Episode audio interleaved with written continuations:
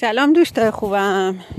قصه ای که امروز می‌خوام براتون بگم قصه نیست. از اون حکایت های کوتاهیه که برای بچه ها میگن. ولی خب چون خیلی آموزنده است و من خوشم اومد براتون میگم. امیدوارم که شما هم خوشتون بیاد. یکی بود یکی نبود غیر از خدا هیچ کس نبود. یک شترمرغ بود. بله شترمرغ. شترمرغ کیم که میشه آستریچ ها؟ هم شطور کمل هم مرغ برد. کمل برد ها؟ بله. یک شطور مرغ کوچولوی بود. یک شطور مرغ کوچولوی بود که زیاد خوشحال نبود. از اینکه دوستاش هر چی که میشه فوری میترسن و سرشونو می‌کنن توی ماسه. ماسه سند.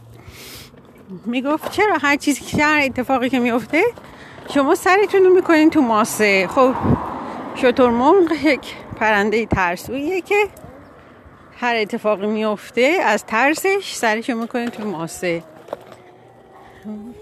ببخشید ببخشید. ولی این شترمرغ کوچولو زیاد خوشحال نبود.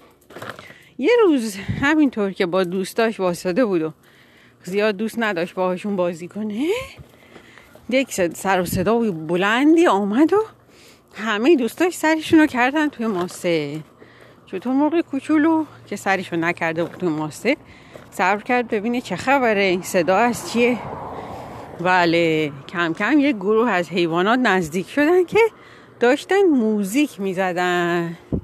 فیله داشت تبل می‌زد خرگوشه داشت ویولون می‌زد اردک داشت پیانو می‌زد. پیانو که نه نمیشه. بیارن. و شاید زیر پیانو چرخ داشت. خلاصه ساز و دو می‌زدن و می آمدن شطور مرغ کوچولو خیلی خوشش آمد. به اومد به فیله گفت این چیه تو می‌زنی؟ چه صداش جالبه. فیله گفت آره من دارم تبل می‌زنم. ها مثلا درامز میشه تقریبا درامز می‌زنم تبل می‌زنم. شطور مرغ خیلی خوشش اومد. گفت میشه منم بزنم؟ فیله گفت اگه دوست داری اصلا بیا توی گروه موزیک ما که همه با هم موزیک بزنیم. منم بهت یاد میدم.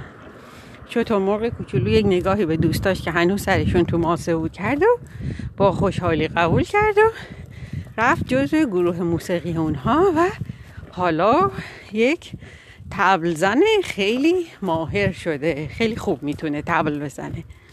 همین دیگه. قصه همین بود. امیدوارم شما دوستای خوبم هم.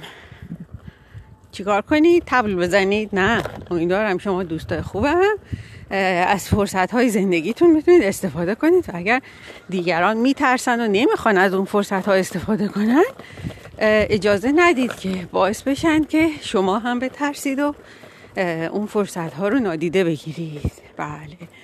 همین تا یک قصه دیگه و یک برنامه دیگه. روز و روزگار خوش. خدا نگهدار.